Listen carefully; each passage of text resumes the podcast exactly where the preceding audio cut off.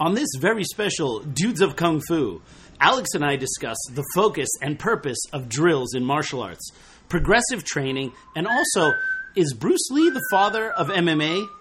On top of that, we also discuss the recent defeat of a traditional martial artist by a Chinese MMA guy. I hope you guys enjoy it. I know Alex and I did. Here we go. And every day, I practice martial arts.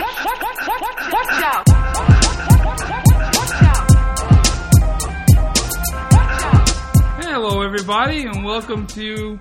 I don't know. You didn't even check it. Episode 9. Episode 9. Of Season 3 of Dudes of Kung Fu.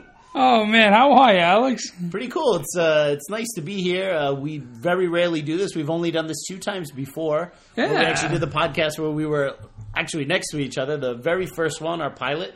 And then we did the live one at my school. Like, what, was that back in season 2, or was that still season one? That was season 2, I think. Right. And I want to thank you for tonight for wearing those not wearing those yellow shorts, because they were very distracting. Oh, that's right. I forgot. I had those special yellow shorts. Well, I'm also quite distracted because you are wearing open-toed flip-flops here for the podcast. Says the man with friggin' Ajax hair.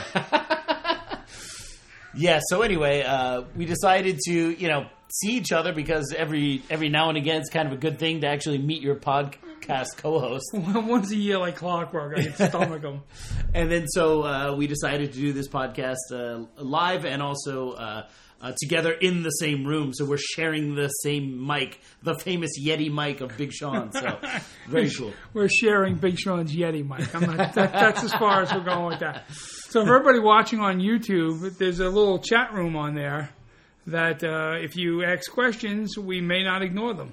we may not ignore them. Or we may not. So, and the feedback from our last episode was pretty intense on the loyalty issue. I thought it would be kind of like a slow one. Did you get any feedback on that one? We did get a lot of feedback on it. Oddly enough, more than a few people. I think I had like 3 or 4 people that actually thought we were speaking about them. Oh, really? Yeah, and really good. I don't know the right word. Nature? Like good-intentioned people. Uh-huh. Like they were like, one guy was like, I had that same exact problem with my Sifu. Did he kind of tell you about it? And I'm like, no, I don't know anything about your situation. And in fact, it was what we spoke about wasn't anything that's happened to either Alex and I. It was more of just a kind of general issues that arrive in the martial arts scene, things we've heard, and things that happen. But yeah, it wasn't directed at anyone specifically. Although I'm sure we could do that podcast as well. Fuck yeah, we could spend some serious time on people. Yeah, because I think for the most part, if we want to talk about somebody, I think we'll just say it. We don't have to. We don't have to kind of pretend like we're talking about people when we're not or whatever. So yeah. So the numbers are doing awesome for the podcast. We want to thank you guys. You guys, the downloads have been fantastic, and we really appreciate it. We also appreciate all the positive feedback. And the negative feedback. And the negative feedback. That helps.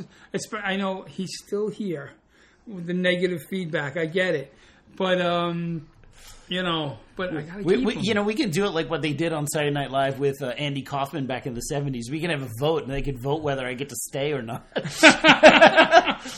Well, didn't Saturday Night Live do the thing with Eddie Murphy and the lobster? They had a live lobster, and they said people can call in whether they're going to cook the lobster. Oh, really? Or let the lobster go. By the end of the show, and they ended up cooking the lobster, and it pissed off everybody. We can probably do that with one of our students. Yeah, we could probably do that. By the end of the episode, whether we get to kill them or not. The only thing is, if they vote me off, who would you get to replace me? You're irreplaceable. Anthony. I tried. Anthony, you're a replacement. That's it. I need a Wing Chun guy. You're right. Oh, yeah, that's right. Yeah, he actually did fill in for me one time. Yeah, sure, that's fine. I could think of other ways to dedicate my Friday and Saturday nights.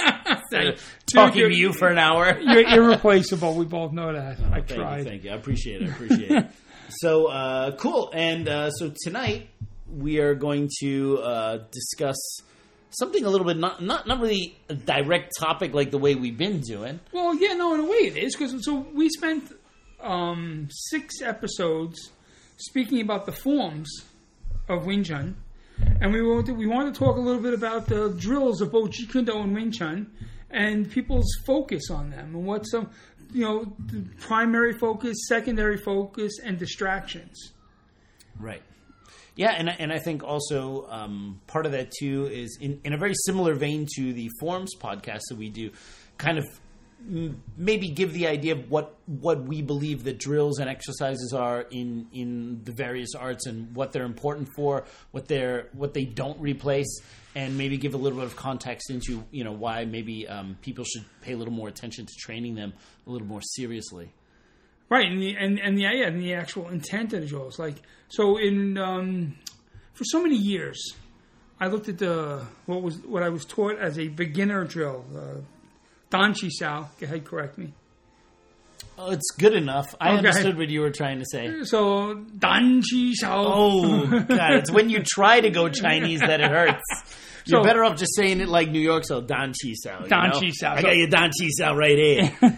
So, for so long, I, you know, was taught and under the impression that, you know, Dan Chi Sao is just an idea of a beginner exercise, or the Pak Sao drill, not JKD Pak Sao, where like you're like that high outside reference point, but there's the idea of one person throwing punches and the other person just hitting Pak Saos as a drill just to learn and refine Pak Sao, when there could be so much more to it, and I think people lose focus on what the intent of the drills could be, or at least where intelligent practitioners and instructors can take drills, as opposed to just looking at them as something basic. Like, you know, if you look at Pak Sao drill, and if you get away from the idea of it just being I know you know this. I'm just like, people, if they can get away from the idea of it just being a basic drill to learn how to Pak Sao, and look at it as more of a timing drill, that, you know, for entering. So if you do the Pak Sao at a distance, and you look at it as a time for entering, it becomes a drill on a much higher level than what it's presented at, you know. And right. And I think people get so into the idea that it's a beginner drill that they want to jazz it up. Sure. Also, I think because, especially if the drill seems kind of simple, and for the most part, drills should be simple, because overly complicated stuff is not really going to work under pressure anyway. People think, okay, well, I already got that, so what's next? As if just learning how to execute the drill in its most basic form was the entire purpose of the drill. And it's like, oh, well, you can do it in the air now go on to the next thing, you know, as opposed to people trying to learn the lessons that the drill is trying to teach. They think they just need to learn a bunch of drills, right? Right. And so that tends to be, I think, a big problem in Wing Chun. We've talked about it before. On kind of a funny side note, this week we had an intro come into our school in New York, and I don't teach the intro, so my assistants, they teach it, and they one of my assistants came up to me the other day, and he said, actually, because he had just listened to our loyalty podcast, right? Okay. And then said, you know, it was kind of funny, because in a very similar vein, there was a student, you know, I talked about the guy who's always going to stab you in the back is the guy who says, oh, I'm your most loyal student. Right. You know, because loyalty is a series of actions you do over time. It can't be faked. It's always like the students who are not convinced that they're going to be around have to tell you that they're going to be around, as if that's their only currency for you to want to teach them openly. It's like, well, the reason I never taught that guy all my secrets is because he didn't tell me he was loyal. Like, I mean, that's ridiculous. You know, like, you show me you're loyal. You don't have to tell me you're loyal. So anyway, my student came up to me. He's like, yeah, Sifu, it's very similar to what you said on your podcast about, you know, people kind of almost trying to convince themselves out loud that there's something they might not be, because in this case, it wasn't somebody coming in and saying that they would be the most loyal one. It was somebody coming in and saying that they're very humble. Which I also find a very, like, awesome. Yeah, like this, there's an old European quote, I forget who it's from, but it's like, humility is the highest form of conceit, you know, because also, and you see it a lot, you see it in memes, in martial art memes, and everyone's talking about, you know, how humble they are or whatever, which is such a ridiculous thing, because then they make humble, like they make humility almost like a contest, which kind of goes against the whole point of... Right. Oh, like, yeah, I'll humble you, man. Yeah, it's like, yo, bro, my ego is, like, way smaller than yours. You have no idea, right? And it's like the moment you're competing about humility or the puniness of your ego... That's kind of an egotistical thing in any case. Right, sure. So anyway, this guy was like, yeah, you know what? I'm super humble. I'm ready to learn from the beginning and all that kind of stuff, which is kind of funny because if they join our school, that's what's going to happen anyway. Right. And then so he does the lesson, and during the intro lesson, like our intro instructor, teaches him like basic punching and some stepping and some kind of self-defense ideas with Wing Chun. And the guy's like, yeah, that was really great. That was amazing. You show me how to do something on the wooden dummy. Exactly. It's like, yeah, I'm so humble. Can you just show me that instead? Right. Like, so. Can we do the knives? Yeah. Can you do the knives here? It was very fun. I think I might have mentioned. Ready for the knives. I might have mentioned this on the podcast a long time ago in one of the very early seasons, but in the very early days of the European Wing Chun organization, like in the 70s and 80s when my Sifu started teaching, you have to imagine in Germany in the 70s, the only thing that was around before Wing Chun came was like judo and karate. And suddenly in the mid-70s, Larrington comes to Germany and starts teaching Wing Chun. So it's like super exotic in the battlefield of karate and judo, right? So, of course, in Germany? Of course, all the wannabe kung fu people come out of the woodwork. And, there were, like, two very funny stories. One kung fu guy comes to the castle where my Sifu taught, where I learned, and he goes, my Sifu can jump 3 meters high. Of course, it's Europe, so they use the metric system, right? So it's like 9 feet, can jump 3 meters into the air. That's how good he is. And my Sifu just looked at him and said, well, in Wing Chun, we can only jump down 3 meters. and the other one's the guy came in and he said, can you show me the double knives? I really, really, really want to see the double knives. My Sifu says, yeah, they're right there on the wall. Right there. So I think a similar thing exists with tonight's topic, which is drills. People sometimes think that just having learned the drill is enough, and they're not necessarily willing to put in the time and effort. They want to learn the next thing or put a variation or do something else. Right. That's where the kung fu is, right? The kung fu is in the hard work of the drills. Too many people look at what they say they learned their kung fu from their Sifu, and they really didn't. Maybe they're introduced to something from your Sifu, but the kung fu, you learn your kung fu through the hard work of the drills and your sihings and your training partners. That's where your kung fu comes from. Your Sifu can show you the drill, but unless you're paying attention to the drill and understanding the intent of the drill and following through and not letting yourself get distracted by bullshit that you're not gonna learn it. I mean, I know guys like, and you know what? I shouldn't say that, although I do know guys, myself included. Who here when you learned Lap Sao drill got completely distracted with learning as many changes as you possibly can. It happens with guys. And they focus in on the changes in the Lap Sao drill as opposed to the actual intent of the drill. And then they have to kind of always outdo the last change, and to outdo the last change, they increase the complexity of the change. And it becomes a drill of changes as opposed to what the intent of the Lap Sao drill is. Right. You know what I mean? And then they lose focus. And especially within the Chi Kundo community, I see it all the time with drills that are quote unquote absorbed from other arts, especially Wing Chun. JKD people, I've said this before in the podcast, JKD people love to fuck up a good Wing Chun drill. Right. It's like leave it to a JKD person to take any drill that you can take. And just screw it up. I mean, and oftentimes it's like with Chi Sao. You'll see guys do Chi Sao and they put on the MMA gloves, and it kind of becomes Rock'em Sock'em Robot. Right. And the focus of Chi Sao then becomes to win at Chi Sao. Right. As opposed to saying, I'm going to learn whatever lesson I'm going to be learning tonight. One of my guys loves to tell a story about one time I was working Chi Sao with him, and he was just hitting me in the chest all night. Mm-hmm. And he actually said to me, we stopped, and he said to me, he was like, "Are you okay tonight?" He goes, you know, I'm really like, I'm taking you alive. Right. You know, you want to go into something else? Or? And I'm like, oh, no. I'm sorry. All I was working on was getting my foot when I was taking that step forward to see if I can off-balance you a little bit with the step. Right. Everything else I really didn't care about at this point. I was just trying to really just work on that one thing. Right. And then he looked down and he realized that I was stepping basically between his legs every time I was stepping forward and kind of took a good position on him. Right.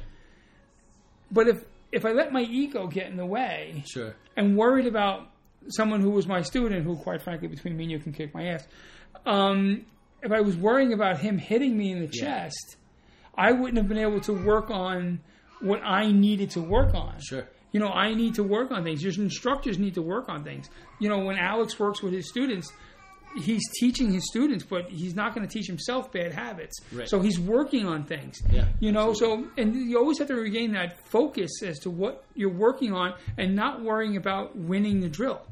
Yeah, 100%. I think the problem is that maybe it's a matter of if students also don't have an outlet for doing normal sparring, some kind of normal practical sparring, right, then every drill has to become that. And it tends to replace the competitive aspect that one would have more in a proper sparring exercise. And even sparring doesn't necessarily always need to be competitive.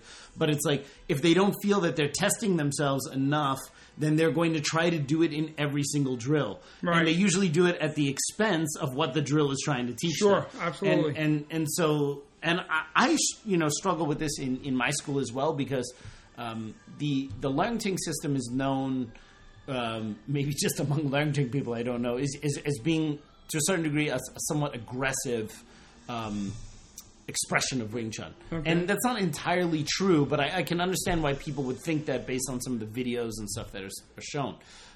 So sometimes I'll come into my school and I'll see like my high-level guys, and they have a tremendous... they have a tremendous opportunity that I didn't even have in the first few years of my school. When I first started teaching, I was already instructor level, but all of my students were beginners. So I had to work through all the beginner material while I was teaching beginners. Right. So I had to go over all this Siu Nim Tao and Dan Chi and all the basic stuff and everything, which was great.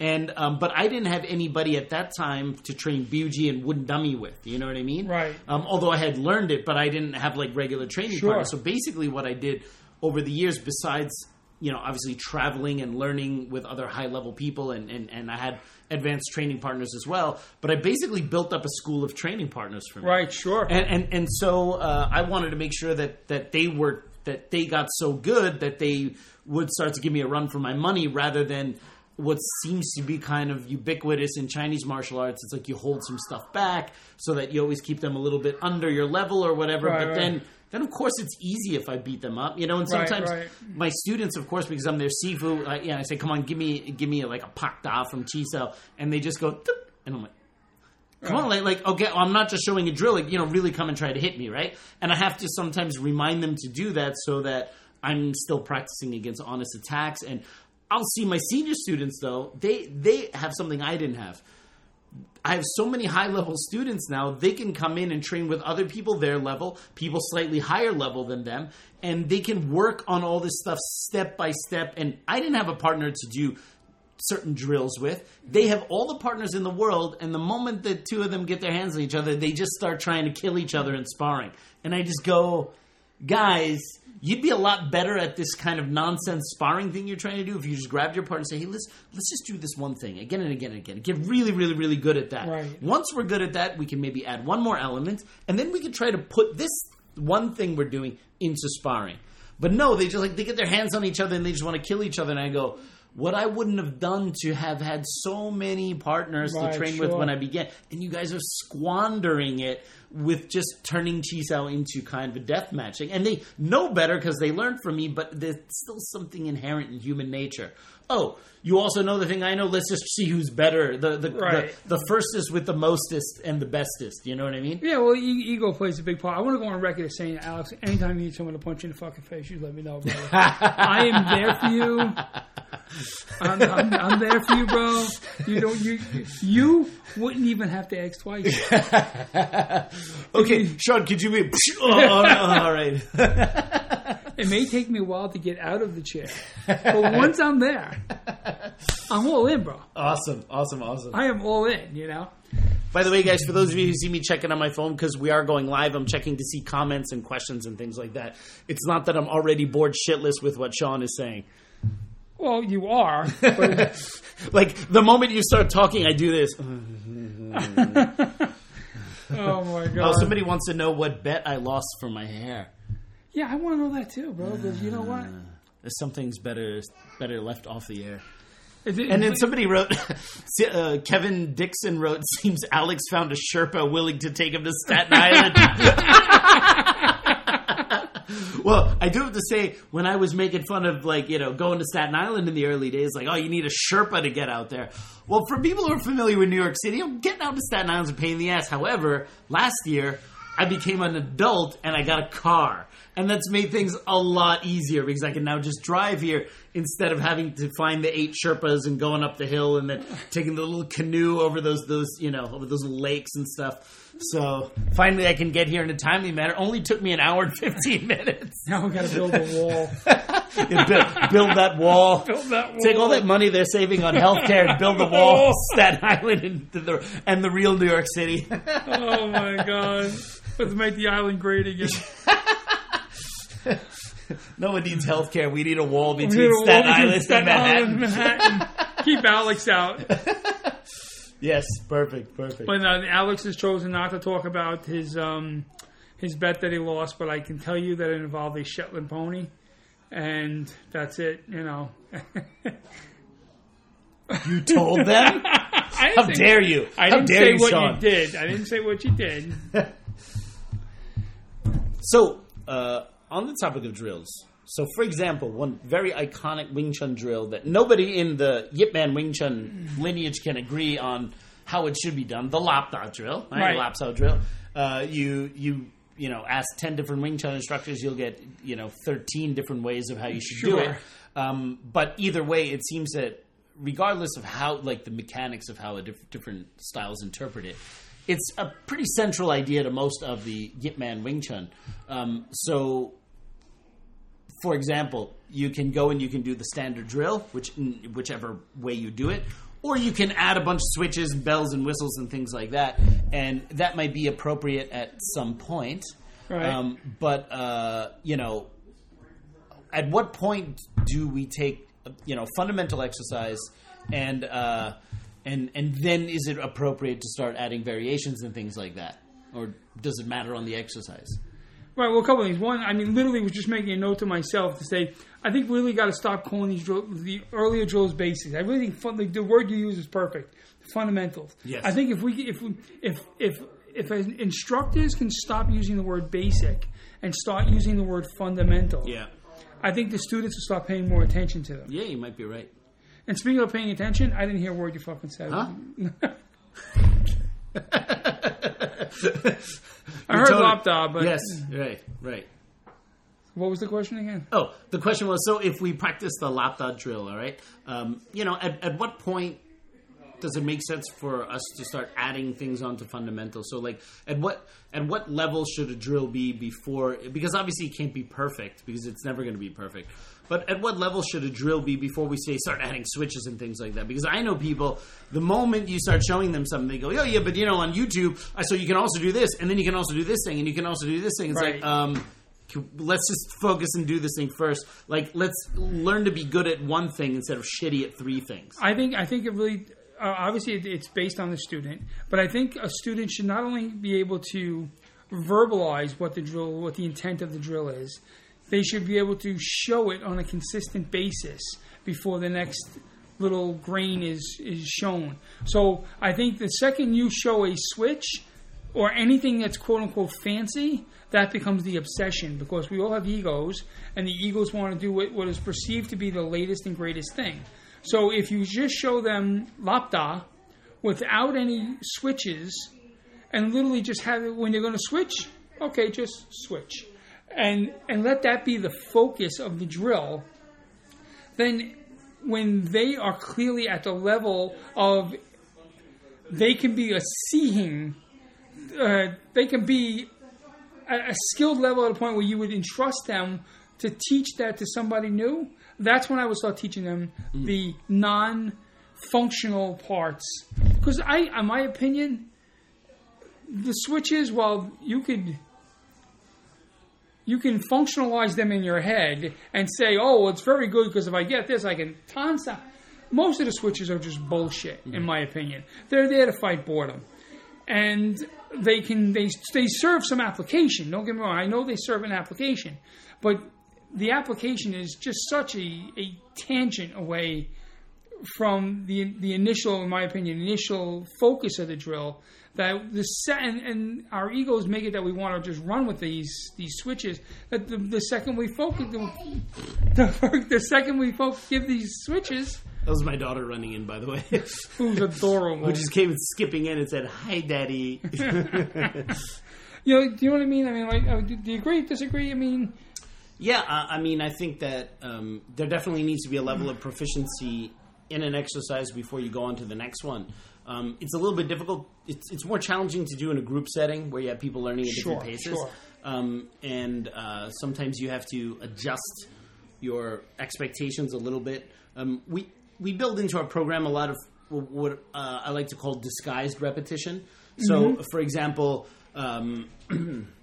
like just pick a random beginner class we might teach at City Wing Chun. So I teach everything according to a cyclical curriculum. So the students come in, they see on the board what they're going to do. They know if you're at Siu Nim Tao level, you're doing this and this. The Chum Kiu beginners are here. The advanced people are here. So it's all standardized, and the students have cards with the entire curriculum depending on what level they are. And that gets checked off that they've learned stuff. That way, with such a sizable student base, we have to keep track of what students know. And if, and if they're absent and they miss something, we also know that they missed X, Y, and Z, for example, right?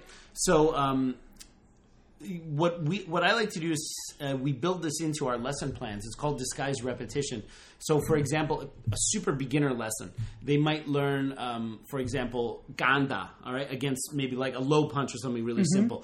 And then we would have a footwork exercise, like staying, chasing a moving opponent. Your partner moves back and staying on them with chain punches.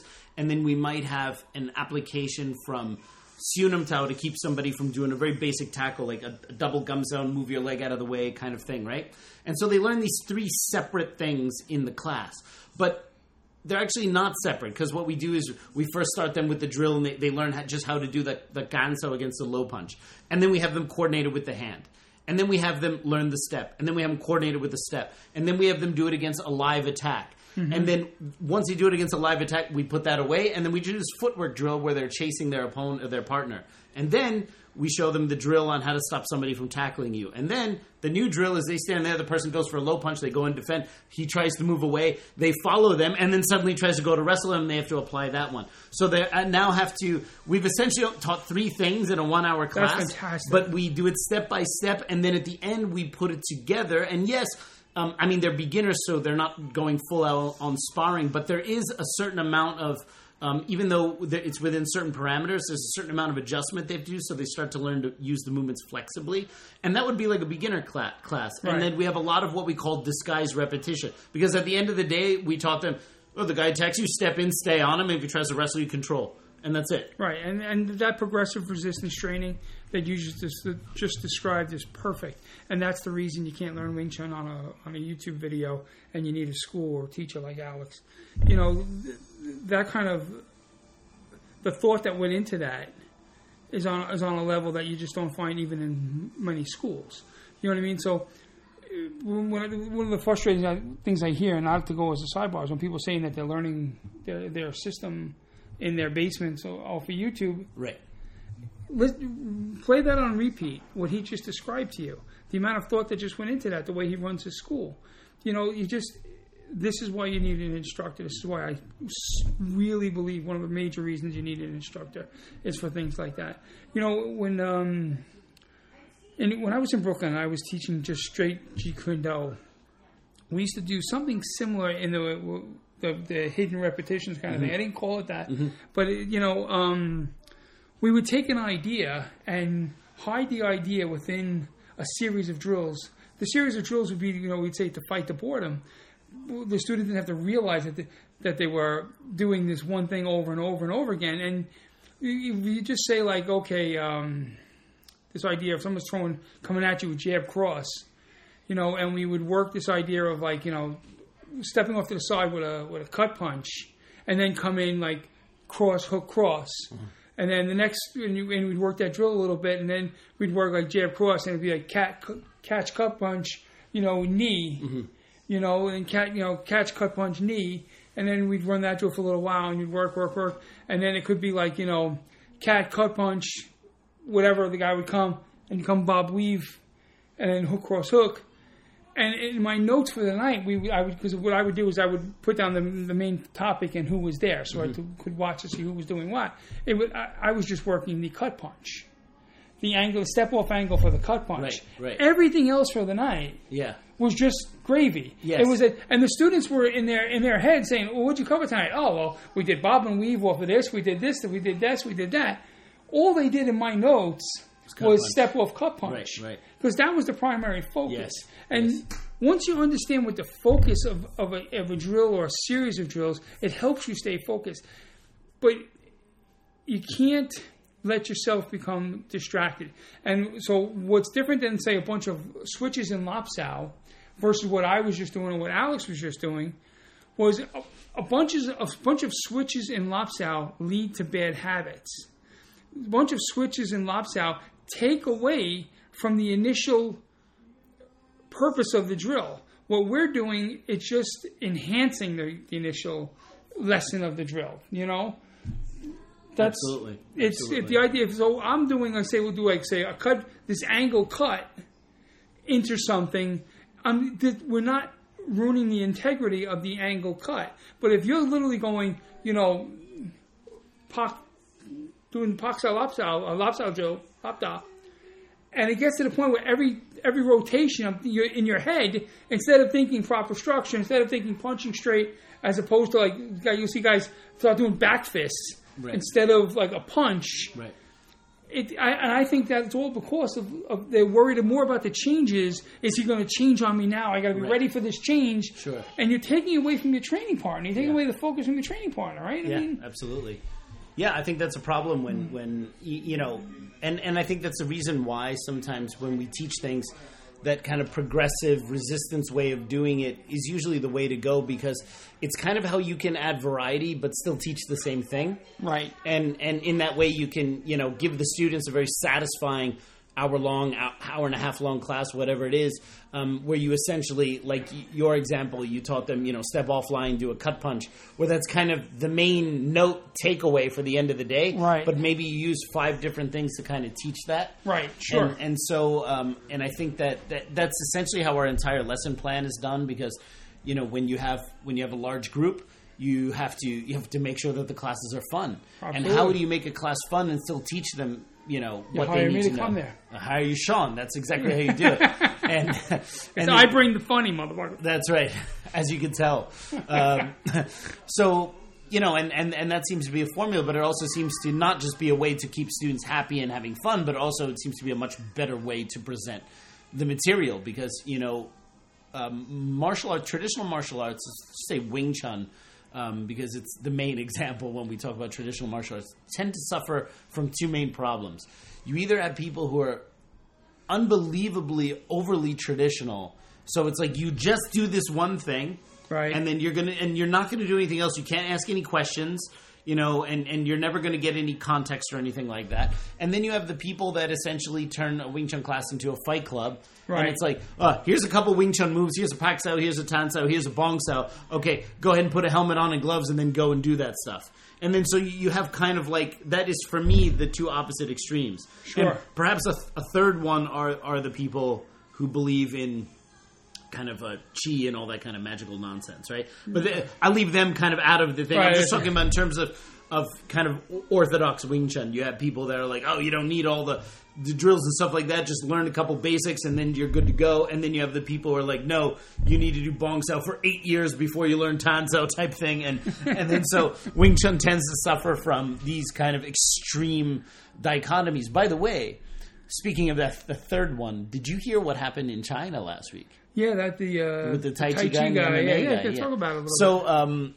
So, and so if you it's all over Google, it's all over the social media or whatever. So a Chinese MMA guy, a Chinese practitioner of MMA, basically had some kind of open challenge to traditional Chinese martial artists, and his first victim was somebody who was apparently a master or a grandmaster of thunder style Tai Chi. Fucking okay, A, man. All right? And it's not to disparage Tai Chi or whatever. I have a lot of really good friends who practice Tai Chi, and there's some really great Tai Chi practitioners out there. And also for what Tai Chi is, if you have a really good and solid instructor, there's a lot of fantastic life-changing benefits from it. My issue is when somebody who primarily trains Tai Chi forms thinks that forms training or their push-hands training is going to translate into there's an MMA athlete standing in front of them who wants to punch them in the face, okay? Now, Wing Chun people suffer from the same thing. This isn't to put Tai Chi in a box or anything like that.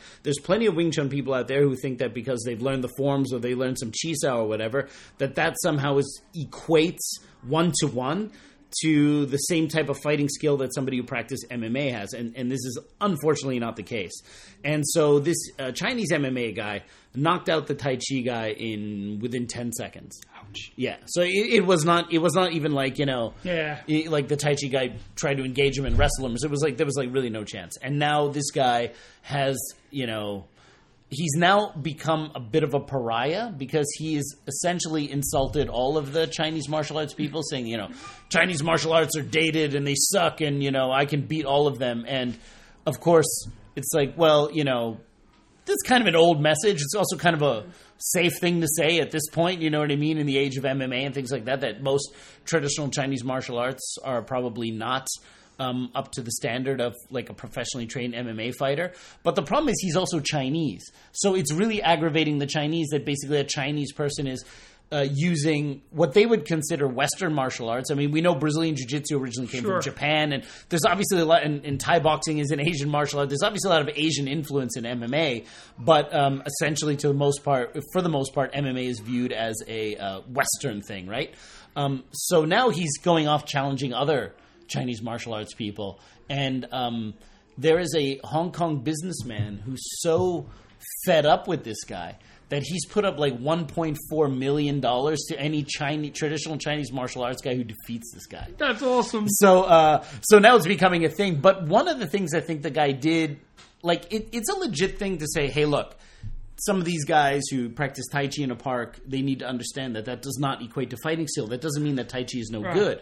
But you can't talk about somebody who goes into an MMA gym and does boxing and hits the pads and wrestles and does jiu-jitsu and Thai boxing and goes into the ring against resisting opponents and then thinking that your mastery of the thundercloud form and your ability in push hands somehow is going to equate to keeping this guy from putting the hurt on you, right? Yeah. So it's understandable that he wants to make that statement, but he really pissed people off because he insulted Bruce Lee.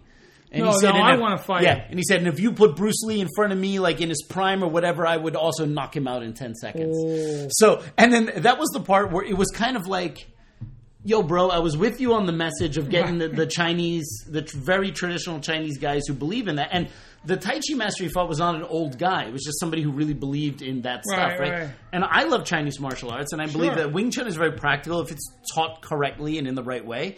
But it was like, bro, I was with you until you talk shit about Bruce Lee. You know what I mean? Because first of all, a big part of MMA, a big part of the idea, and a big part of what's wrong with traditional martial arts, Bruce Lee was already saying that in the 60s. Sure. You know, and the thing is, it's like, you know, say what you want about Bruce Lee now, you get the comparison. So how would Bruce Lee fare if he was in an MMA fight or whatever? But the thing is, like, but you have to always put people in the context of the time period that they grew up in, right? You can also say the same thing about Helio Gracie and say, well, if you put Helio at his prime in a jiu-jitsu tournament, not even an MMA tournament, against the high-level jiu-jitsu guys who are out now, I don't know how well he would fare. And if you put him in an MMA fight in his prime men with the guys who are here now, I don't know how well he was fair. Does that in any way tarnish the tremendous accomplishments of what that man did as a pioneer? Not at all. And people are so ready to kick down this. And we have to realize that whether we do Wing Chun or Jeet Kune Do or MMA or Brazilian Jiu-Jitsu, we are standing on the shoulders of these people. Absolutely. And they are the ones who paved the way for us to be doing what we're doing, and they're the ones who created this. And then to go here and be like, Bruce Lee is nothing, or Helio Gracie is nothing, or whatever. It just, it's not only talks for a complete lack of respect, which should be taught in martial arts, but also just a complete lack of understanding about the context in the times which people are in. Look at even the MMA fighters from 10 years ago wouldn't be able to hang with the top guys from now. So what do you think is going to be the case 30 years from now? Exactly, you know what I mean? Right. Where people are going to be like, well, is Anderson Silva really the greatest? Or was GSP really the greatest? When we've now had, 30 years from now, generations of people who, quite frankly, will probably be head and shoulders better than them. Right. So, but that, does that denigrate? They were those people in the landscape of the time period they were in, and that's what made them great. And so I think that's my only issue with this MMA guy challenging these Tai Chi guys. Yeah, don't mess with Bruce Lee. Come on. Yeah, you can't talk shit about Bruce Lee. Come on. You know, and speaking about Bruce Lee, there's a big thing in JKD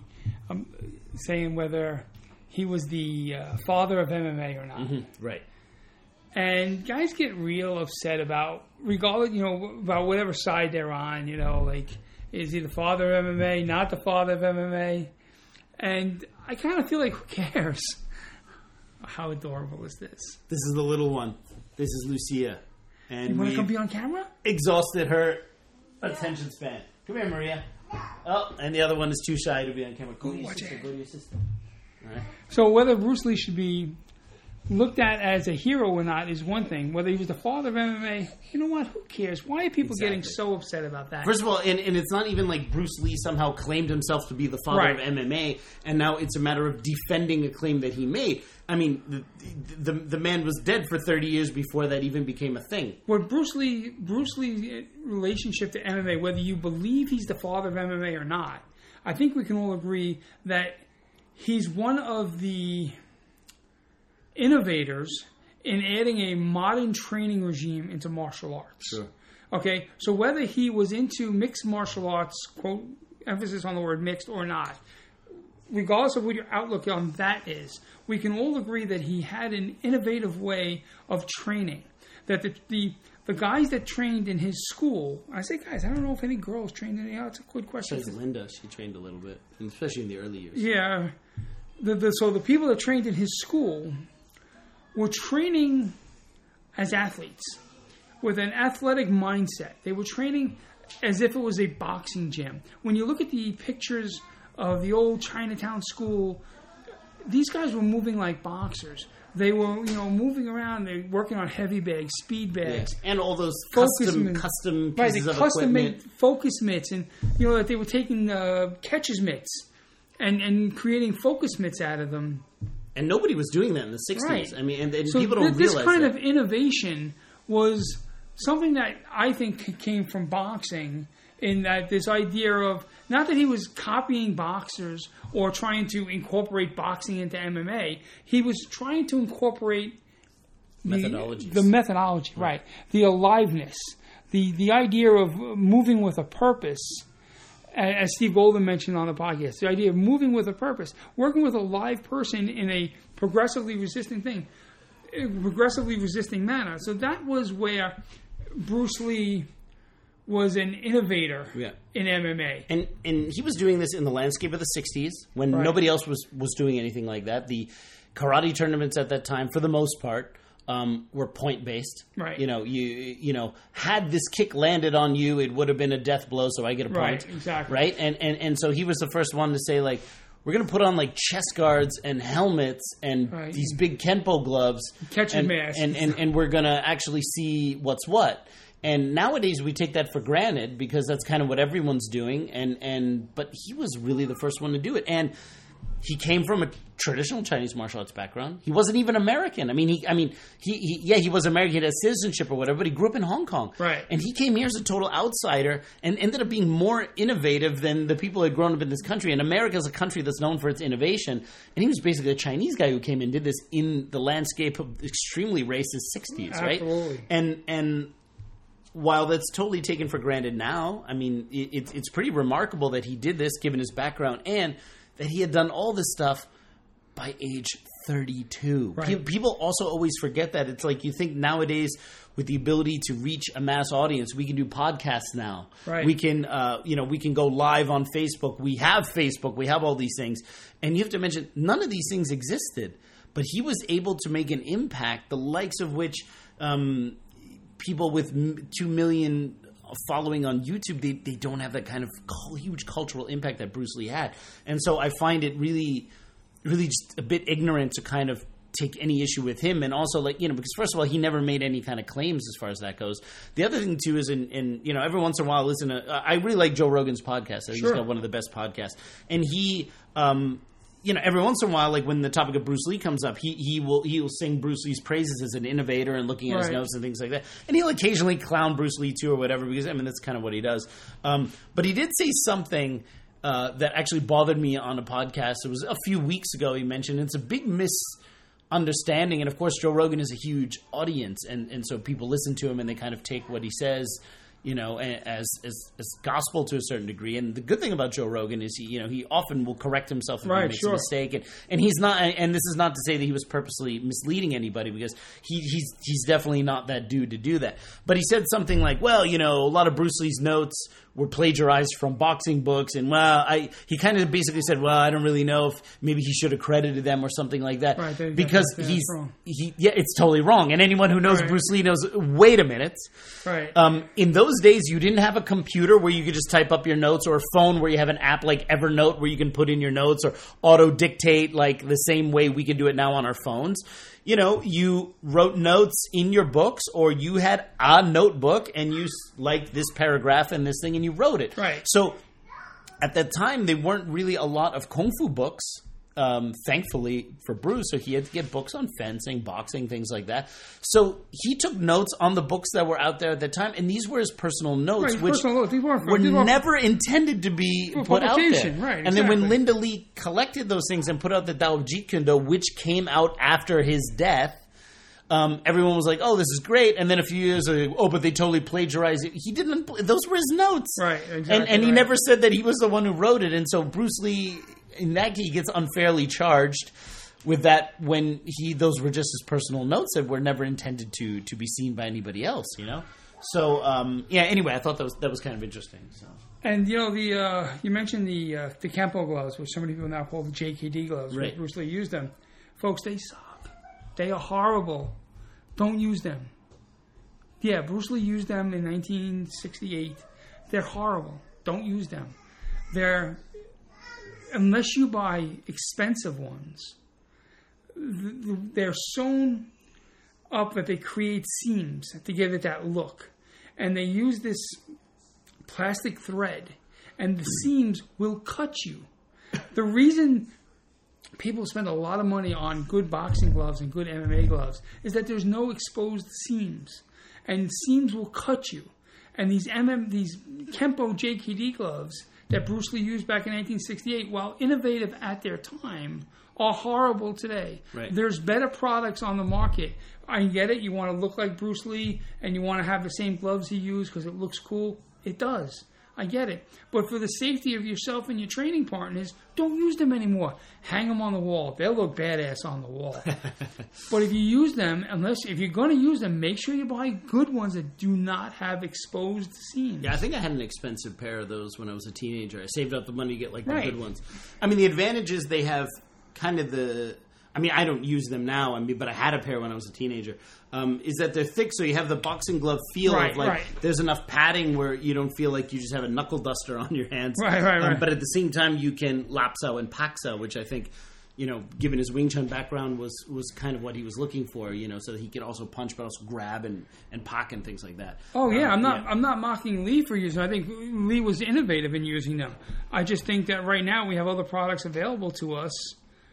And I think we have to follow Bruce Lee's lead and use or create the most innovative things we can right now. Yeah, given the technology we have now, what we know, all these kind of things. Right, exactly. And also by following his lead, we should also wear the yellow JKD tracksuit.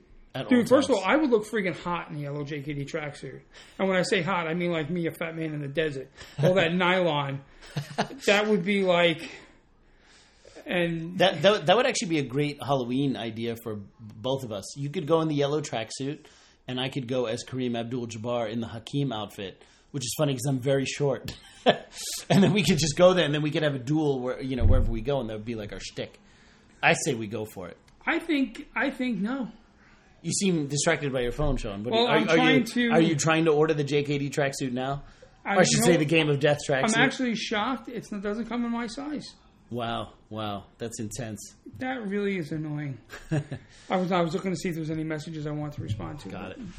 I do want to talk about one thing real quick, on a little bit of a personal note. One of my students was awarded a full instructorship in Jeet Kune Do to me, Chris Kennedy. And it's a long time coming. Dude's worked hard for so many years. He's with me for so many years. And he's an awesome dude. And I just wanted to say that, you know, if you live up in that area, you should be training. What is that area, by the way? Oh, you know what? I should have said that, huh? Yeah, right. And if you live up in that area, and wait a minute. He didn't pay me for that part. Oh, there you go. No, no, he lives up in Marblehead, Massachusetts. Mm. And where's Marblehead in relation to Boston? Because that's the only thing I know. I'm from Brooklyn. I know Brooklyn and not Brooklyn. Oh, so you don't know. That's so Marblehead's not in Brooklyn. Marblehead's not in Brooklyn. I'm actually going to be going there this summer. Oh, I'm sorry to hear that. Have you ever driven in Massachusetts? No, I've been in a cab in Massachusetts. That's the reason why they call them massholes, man. The driving there is unbelievable. Nicest people in the world, but holy crap when they get behind the wheel of a car. They make Jersey drivers look like they know what they're doing. Wow. Yeah, well, it's intense. They're just like cutting over, no signals, no. It's insane. It's unbelievable. Well, I'm actually looking forward to it a lot. I'm going to go visit Seth. High road rage potential over there. Chris and Seth, I'm going to go visit up there in the Marblehead area. And we're going to have some fun. And awesome. Yeah. We also, on a personal note, too, I have, as I mentioned before, this year's the 15-year anniversary of City Wing Chun, my school. And I have a yearly week-long training camp that I do. It's called the ITC, or Intensive Training Camp. It's, Monday through Friday. It's 6 hours a day. Very intense training, lots of sparring, lots of drilling. It's very, very hardcore. And then on the weekend, I usually have a guest instructor come over and teach for 2 days. So it's like a 7-day camp. 5 days with me and then 2 days with a guest instructor. Well, this year, since it's the 15-year anniversary of my school, I decided to do something a little bit different. And so instead of inviting one of my, Kung Fu uncles or Sibak or whatever from Hong Kong to come and teach a Wing Chun seminar, I'm actually inviting a Hung Gar master, Mak Che Kong. Shit, that was going to be me. I hear him. I'm thinking he's going to ask me on the air. That's right. Sean, will you teach at my ITC? No. Oh, now he's totally dissed. No. Now this is going to be a sore point on every other podcast until then. We can do Hung Gar. So my good friend Mak Che Kong from Hong Kong, he's one of the most amazing Hung Gar masters I've ever seen, and just one of the best masters in Chinese Kung Fu in general. His ability in the practical application of Chinese martial arts is unbelievable, including with the weapons. And his knowledge of Southern martial arts and Northern martial arts is really intense. So he's going to do a workshop the first day where he's going to teach my students the difference between Northern styles and Southern styles in terms of like the DNA and how they are kind of developed. And then also how Wing Chun and Hung Kyun are quite similar, and then show them some basic applications. And for my advanced students, he's going to maybe do some long pole stuff with them, the original Lam Sai Wing, Lok Tin Bun Guan. So they'll get to see what the older, the pre-Wing Chun version looked like. And then the second day, I have Sifu Jim Rosolando, who's been a guest on this podcast before. And I will have him teach... I would like him to teach the first half of the original Siu Nim Tao form, which is the form that predates Siu Nim Tao Chum Kiu Biu Ji. Before that time, it was one long form. And then during the 1850s, that form got split into three parts, and that became what we now know as Siu Nim Tao Chum Kiu Biu Ji. But he knows the original long form. So I want him to come and teach that. Oh, no, that was my watch. Sorry. Oh, okay. So I want him to teach that for the first half. And then the second half, I'll have him teach the Leung Chan, Pin San, Wing Chun. And then maybe have him do some long pole with my advanced guys. So my guys on that weekend, my advanced guys will get to see some of the original Lam Sai Wing long pole and then some of the Wing Chun long pole from the Leung Chan That's awesome. So, and I figured that'd be pretty cool. And we also have a banquet on June 24th. It's a 15-year anniversary. Wait, food! Banquet. I got to be involved in that. Yeah, well, you're 100% invited to it. That goes without saying. And it's down in Chinatown. We're going to put all this information on the Sifu Alex Richter page, City Wing Chun page, starting next week. So if you guys happen to be in New York and you want to come to our 15-year anniversary banquet, I got guests coming from Hong Kong. We have lots of my Kung Fu friends, my students. There'll be demonstrations, things like that.